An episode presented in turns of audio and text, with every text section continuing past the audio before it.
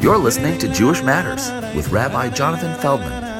Good evening, everyone, and welcome to our Jewish Matters podcast. Tonight we are at the last of our High Holidays series. The question is How did Shmini Atzeret, which is the eighth day holiday, the end of Sukkot, become Simchat Torah? Now, many people have barely heard of Shmini Atzeret, and um, it's quoted that the uh, Maggid of Koznitz said that Shmini Atzeret is greater than even the holiday of Shavuot. Why? Because it is the day of rain. It says the day of rain, when we pray for rain, is greater than the Shavuot when the Torah was given. And so, why is that? So that's in the Talmud, uh, Taanit number seven. It says that, and in the Midrash Shocher Tov. So the ta- Talmud says that uh, the Torah is compared to rain. So if it's compared to rain, rain must be greater. The Midrash says that the Torah brings blessing to the entire world, but uh, the Torah brings blessing to the Jewish people who study it, but the uh, rain brings blessing directly to the entire world. And so it's said that the Klausenberger Rebbe, who was in the camps uh, during the war, he was in a labor camp, and he kept all of the mitzvot in the camp. He kept kosher. He managed to get candles or wax to something to burn to have Hanukkah candles. He managed to get wheat to make matzah. Uh, but the day of Shmini Atzeret, he underwent particular uh, pain and beatings in order to make sure that he didn't work on the holiday, to keep the holiday of Shmini Atzeret. That's how special it was to him. So, what is this holiday? Shmini means eight, Atzeret means to remain over or to stay with. So, in a sense, it is the eighth day stay over holiday. What does it mean? It means that Sukkot is a seven day holiday. We sit in the sukkah, we take the lulav and etrog, uh, we have rejoicing. In normal years, we have a lot of parties, Simchat Beit HaShoeva parties. And after it's all over, which is really the end of the entire high holiday cycle, we have one more day where we stay over. And the analogy is given that it's like uh, someone who you love. So you go out on your anniversary, you go out on birthdays, you go out on holidays, but sometimes you say, you know what? I just want to hang out with you. No reason, no excuse, no uh, idea behind it. So Shmini Atzeret has no distinguishable mitzvah that we do, like Sukkot, sitting in the sukkah, or Passover with the matzah. There's no definitive mitzvah for Shmini Atzeret. So what is it? It's the eighth day just to be with the Almighty for no reason other than just to be. And we want to stick around another day, even after all of the long holiday cycle. So that's the idea behind it. And eight in the Torah and Judaism is a number of particular significance. Seven is the uh, infusing the physical with spiritual, that's like the Shabbat. Eight is transcending the physical. Eight is going beyond, right? Hanukkah is eight days, the miracle of the lights uh, on the this at the end of seven seven-year cycles. You had the Jubilee year when uh, slaves were released and uh, property went back to its original owners. All of the physical laws of the world were kind of some of them were suspended, were abnegated.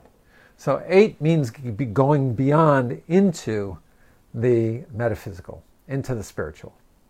So this day is obviously very special. Now, it's a little confusing because in Israel you have seven days of Sukkot and then you have the eighth day Shmini Atzeret. Very clear, pretty uh, understandable. But it's outside of Israel where it gets complicated because we have two days of holiday, right? So Sukkot is seven days, but then, like on Passover, the seventh day of Sukkot is doubled into the eighth day by the rabbis. So the last day of Sukkot overlaps with Shmini Atzeret, with our eighth day holiday. So outside of Israel, many people have the custom to eat their meals in the sukkah, but we don't sleep in the sukkah and we don't say the blessing of sitting in the sukkah because they didn't want the sukkah to overshadow Shmini Atzeret too much. So that's another uh, wrinkle um, that we have to explain. On top of that, so now we talk about a holiday people might have heard of actually more than Shmini Atzeret, which is Simchat Torah, the holiday when we dance with the Torah. And it's one of the most joyous days of the Jewish calendar, like Purim, um, maybe even more so, because we're in synagogue, we take the Torahs out of the ark, we dance around in a circle, some people make l'chaim, um, some people take the dancing out into the streets. In normal years, we're all holding hands in unity, and um, it's going to be a sad uh, Simchat Torah, although if the Klausenberger Rebbe could have a find joy in the holidays in the middle of the Shoah and the Holocaust, we can certainly find joy in the holidays uh, with our lockdown we're going through here in Israel. So, Simchat Torah, interestingly enough, is uh, celebrated on Shmini Atzeret. In Israel, on the eighth day, so Shmini Atzeret is Simchat Torah. Outside of Israel, Simchat Torah is celebrated on the ninth day. What is the ninth day? So you have Simchat Torah, you have Shmini Atzeret, you have the eighth day celebrated outside of Israel. But every holiday is doubled. So you have the eighth day, and then the next day, the ninth day, is the rabbinic doubling of the holiday of, uh, of the eighth day.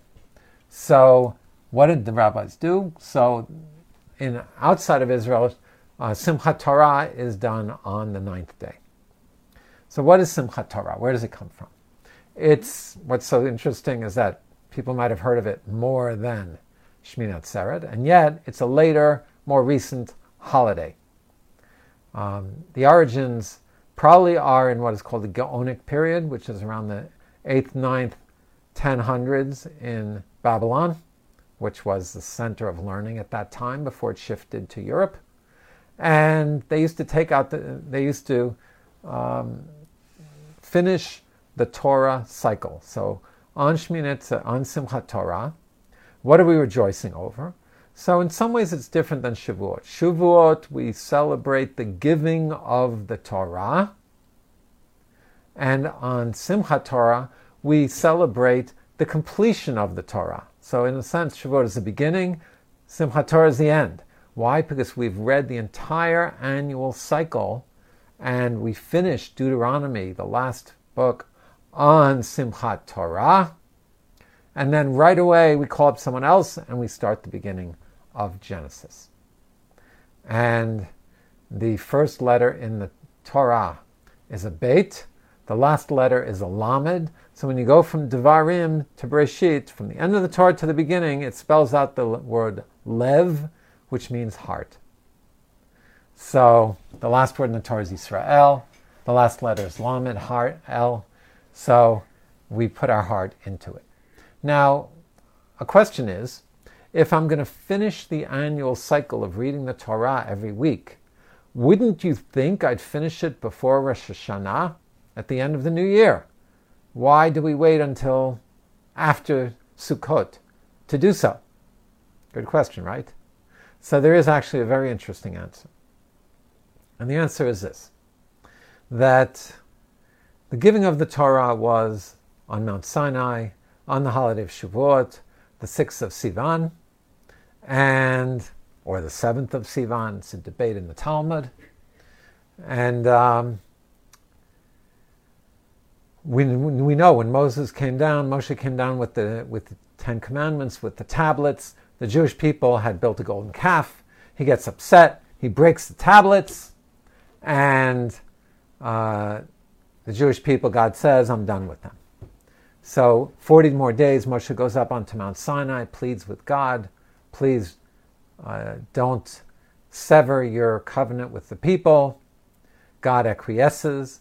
Moshe goes up for another 40 days to receive the second tablets, to receive uh, complete forgiveness and reinstating of God and the Jewish people. And when does he come down with those second tablets, which, by the way, he says to Moshe, You should write these tablets. The first ones were written by God, the finger of God. The second ones were Moshe. So the second tablets have more of, in a sense, a human participatory element. Topic for a whole other discussion. So uh, the second tablets were brought down the day before Yom Kippur. And so, really, maybe Yom Kippur should be the day of celebrating Simchat Torah. Well, that wouldn't be so easy because you're fasting. Well, then let's do it a few days later at, at Sukkot. Well, I've got to sit in the sukkah. So, in a sense, what the rabbis did is they put off the celebration of the second giving of the Torah to the first available day. What was that? Ah, Shmini Atzeret. I've got a free holiday which has no symbol to it. So let's do it then. So, uh, so on, so that's how Simchat Torah got to be on the day after the Sukkot holiday. And what do we do? We do hakafot. We circle the bima, the, the table where we read the Torah, with the Torah's dancing. Where does that come from? When else do we circle? When else do we do hakafot? With our lulav and etrog, we go around. And in the temple times, they would circle the altar with the lulav and etrog, with the four species, and with the aravot, with the willow branches as well. There was a separate ceremony of circling it with the willow. So we base our Torah celebration on that. There are seven hakafot, seven circlings of the bima. On the, by the way, on the last day of Sukkot, Hoshana Rabbah, which will be uh, tomorrow night and morning, we do seven songs, seven times. We read all seven poems. Um, and so in Simchat Torah, we do that as well. Each circle has a poem we read, and it's not just one circling, actually. It's a whole set, in a sense, like a musical concert. We do a set for each hakafa, for each circling. And so it can sometimes take hours and hours and hours. Some people go all night, some people go all day. Uh, it's an amazing, amazing holiday full of joy. And then, also interesting, very inter- unique, that it's the only time we read the Torah at night. We take out the Torah, we read the end of Deuteronomy at night, then we read it again during the day. And there was a custom that developed around the taking out of the Torah, is that people would pledge money. And so, because of that, uh, they would support the community, pledge support for the community. And uh, because of that, they would be given a special honor. So, you have this phenomenon called the Chatan uh, Torah, which is the person, Chatan means the groom, and we know that for the Shavuot holiday, the analogy of God being married, the Jewish people being married to God is used. So here too in Simchat Torah, we use that analogy of God being married to the Jewish people. So we have Chatan Torah, who is the person who completes the Torah, the last Aliyah, the last Torah reading of Deuteronomy. Then we have the Chatan Breshit, the person who's called up for the beginning of Genesis. And the custom is to hold a talit over the person at the bima where you read the Torah, and like a groom.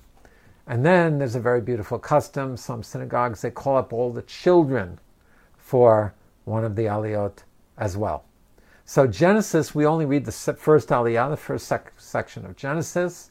Uh, there's also Chatan Maftir sometimes for the Haftarah, and often they sponsor a Kiddush, sometimes on Simchat Torah, sometimes a week or two later.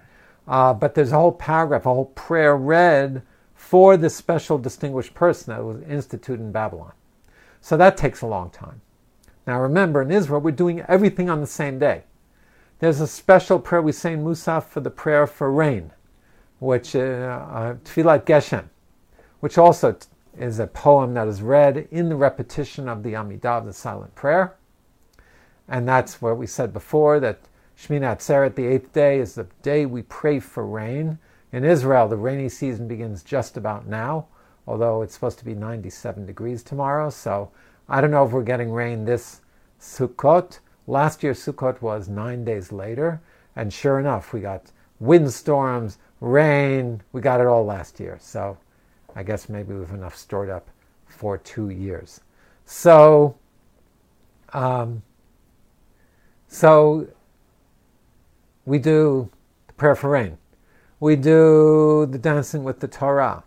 We do a special poem that is read before the Torah is read. We do a special poem read for the Haftarah. We call it the Chatanim. So sometimes it can become an all day affair. Um, and in Israel, we always start much earlier, around 7, 7.30. So um, the day is not quite as long. So, but it's a very joyous holiday. And it's a joyous holiday because of Simchat Torah. And it's a very joyous holiday, as we said, because of Shmini Atzeret, the eighth day celebration. And um, the idea of celebrating when you finish the Torah is one that is not just done in Simchat Torah.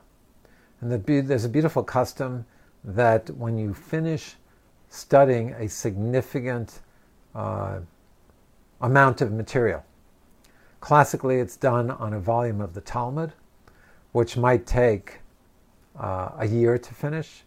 Uh, I once did a a big volume of the Talmud. We studied once a week for an hour. It took us four years to finish. But we did eventually. And then we did a siyum, which is, Lesayem means to complete. And there's a special prayer, special kaddish that is said. Usually there's one teaches the last section of what you studied. There's a kaddish that is said. And then, uh, of course, let's eat. Uh, you have a celebratory meal. So it's not just on Simchat Torah that you can do this but really the entire year you can do it. Now, there was once uh, someone came to Rabbi Moshe Feinstein, one of the great rabbis, and a person who never studied Torah set out to start studying Torah. And what did he start with? He started with Genesis, and he uh, he completed the entire book.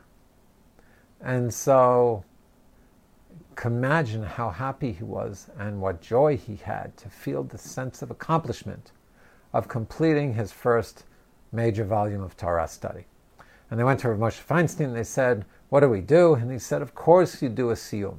Of course you do a celebratory um, uh, event, bringing people together. You get a minyan together. And uh, because for him it was a great joy. So any significant, sizable portion of Torah that one would finish reading one should do such a celebration as well. So, after all the holidays, after all the Hashanah, Yom Kippur, Sukkot, God says to us, stick around just one more day. And uh, we should try and appreciate that. Sometimes just being is enough. You don't need an anniversary, you don't need a birthday, you don't need an excuse. So, with that, we should have great joy for the holiday and wish us all blessings. Rain represents uh, livelihood. Remember, the Jewish people were farmers, we're an agrarian society. So, the beginning of the rainy season was really crucial time of year to pray for rain because they just finished bringing in all the crops on Sukkot. And in a sense, Sukkot, Thanksgiving is modeled after Sukkot. The thanks for all of the crops which had to last you through the winter. Remember, they didn't have, you know, uh, fruits being grown in California, Florida, or the Negev being shipped up to uh, to the rest of the country. So in Israel also, the grain, which was a basic staple, uh, everything is planted after the holidays, and getting rain in that time of planting is crucial to one's prosperity for the coming year. So Sukkot was gratitude for the crop from the past year. Shmini Atzeret is praying for rain and looking forward to the blessings for the coming year. Blessings based on the merit, as we said, of having one more day. Time where uh, we hope we've been inscribed in a positive way. Uh, according to Son Hoshana Rabbah, the seventh day of Sukkot is the end, the final sealing. We said on Rosh Hashanah we're written. On Yom Kippur were inscribed, but the final The final inscription is on Hoshana Rabbah. Now, some people have the custom to study the night of Hoshana Rabbah, the last night of Sukkot, of the intermediary days. And in Israel, it's a preparation for Simchat Torah, for rejoicing over the Torah. And I'll just conclude by saying that one doesn't have to have finished a volume of Talmud or a book of the Torah to rejoice over the Torah. And part of the idea is that we uh, feel appreciative and recognize that we have this incredible heritage of our people, the Torah, our repository of wisdom, our guidebook for life. And we can just rejoice over what Torah has given the Jewish people, what it's given humanity, the great ideas of monotheism and uh, ethical monotheism, and the way it's impacted uh, over 3,300 years and the way it has kept the Jewish people together, and hopefully the way that we connect to it and that enriches our lives. So that's really what Shmini Atzeret and Simchat Torah are leading us towards, and uh, it should be a joyous holiday. Have a good night, everyone.